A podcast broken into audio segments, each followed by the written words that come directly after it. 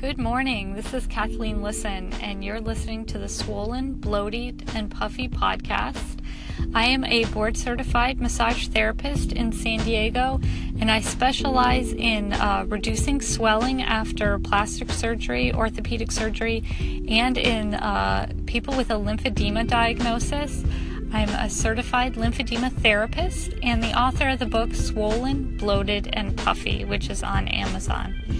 So today I'm going to share with you um, some information that I also share in the book in chapter 9 um, if you're nervous before surgery. And I share in that chapter how I had um, surgery that didn't go so well for a skin cancer diagnosis last year, and how I found um, Peggy Huddleston and her book, Prepare for Surgery Heal Faster. Um, I actually teach, I'm certified to teach that workshop now um, on preparing for surgery and healing faster. And the workshop is focused mainly on um, kind of finding three end results and refocusing on positive results instead of um, the anxiety over not knowing what's going to happen after we have surgery. So I taught the class today at Oasis um, in Grossmont, and um, I wanted to share with you something that is doesn't get a lot of. It's not like the main feature of the workshop, but I, in conversing with um, the people that took the class today, I found uh, I unveiled like a new importance on this aspect of the workshop, and that is um, having group support um, for your surgery. So, in the book Prepare for Surgery, Heal Faster, Peggy Huddleston has a few ways that we can enlist like our support group, our support network to help us after our surgery. One of the ways is having a healing blanket of love. So, we will pick our favorite color and ask um, 20 to 30 people who are close to us for a half an hour before our surgery begins to envision um, mentally enveloping us in our healing blanket of love.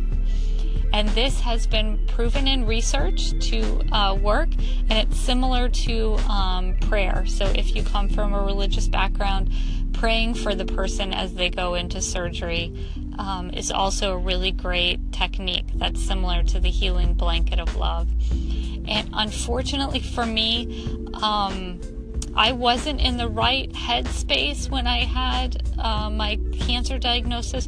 So, my husband and close family were actually the only people I told about my surgery. I wanted to keep it a secret um, until I was done with the surgery because I didn't want to feel all the emotions from other people. I was scared of what their emotions would be. And I wanted to only give them good news. Like, I wanted to say the surgery is successful, like, I got over this, because I wanted to feel like I was strong in other people's eyes. So, if this sounds like you, um, what happened was I just, by keeping it from everyone except immediate family, I I bypassed the fact that those people could have sent me healing love.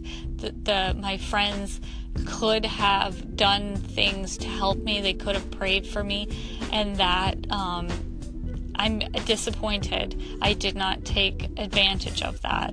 I, I was not um, maybe a big enough person to reach out my hand and ask for help. So that's definitely a lesson that I have learned.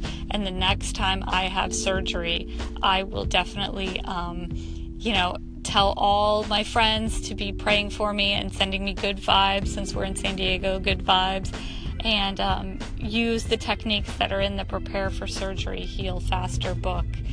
So, if that sounds like you, if you need to be strong for everyone else and take care of everyone else before yourself, I would invite you to think deeply about that and think of whether you can um, reach your hand out and ask for help when you need it.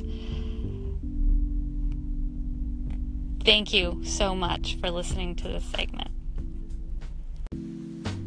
So, on this segment of the Swollen, Bloated, and Puffy podcast, I would like to talk about vibrating massagers.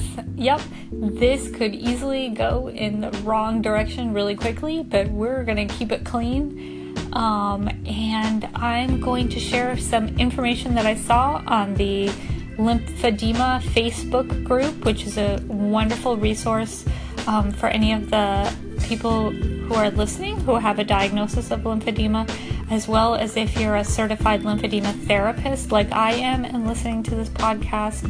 Um, also consider um, jumping onto the Facebook group, and then you can listen and kind of get the inside scoop on uh, what people all over the world who have a lymphedema diagnosis are going through and see how they can really support one another because it's a wonderful environment there in that group. So, anyways, one of the interesting current questions is about um, vibration and how vibration has um, helped reduce um, swelling for some people with lymphedema.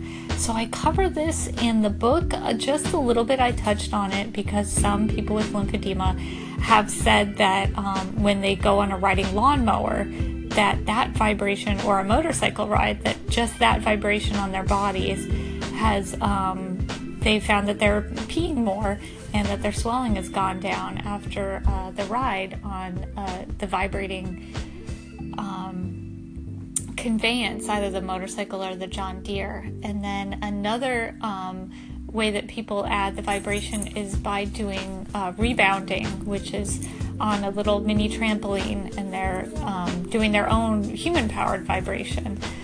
And then this um, recent post was from a lady who said that um, she was using a tool that was vibrating in her hand and she found that um, she her swelling had reduced after that.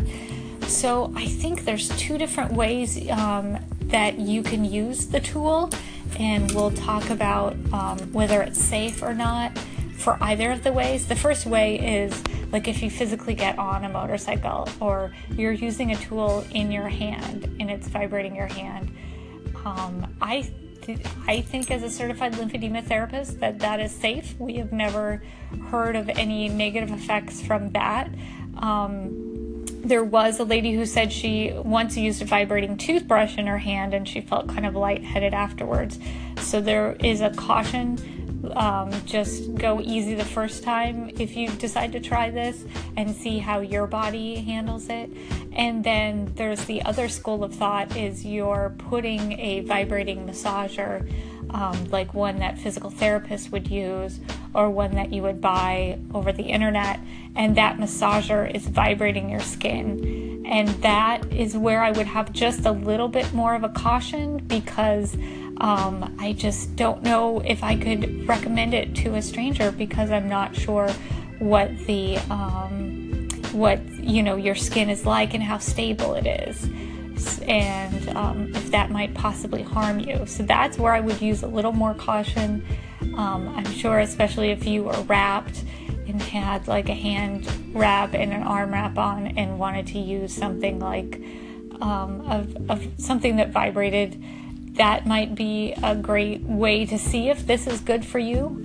Um, and then I would be, uh, I would say you are a little more, more bold if you wanted to use some kind of vibrating massager directly on your skin. I would definitely ask um, the CLT that you have access to, your personal certified lymphedema therapist, if um, he or she thought that was a good idea for your skin in its current condition. So that is my five cents on um, things that vibrate that help move your lymph, and I hope it's inspired an idea or two in your head that maybe that could be one of the additional ways that you use to help reduce swelling if you have a lymphedema diagnosis.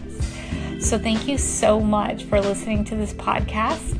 Um, if you get it on iTunes or another podcast um, service, please consider going to our podcast homepage and putting a review on. That will help other people to help find this podcast so they can benefit as well. Have a great day. Bye bye.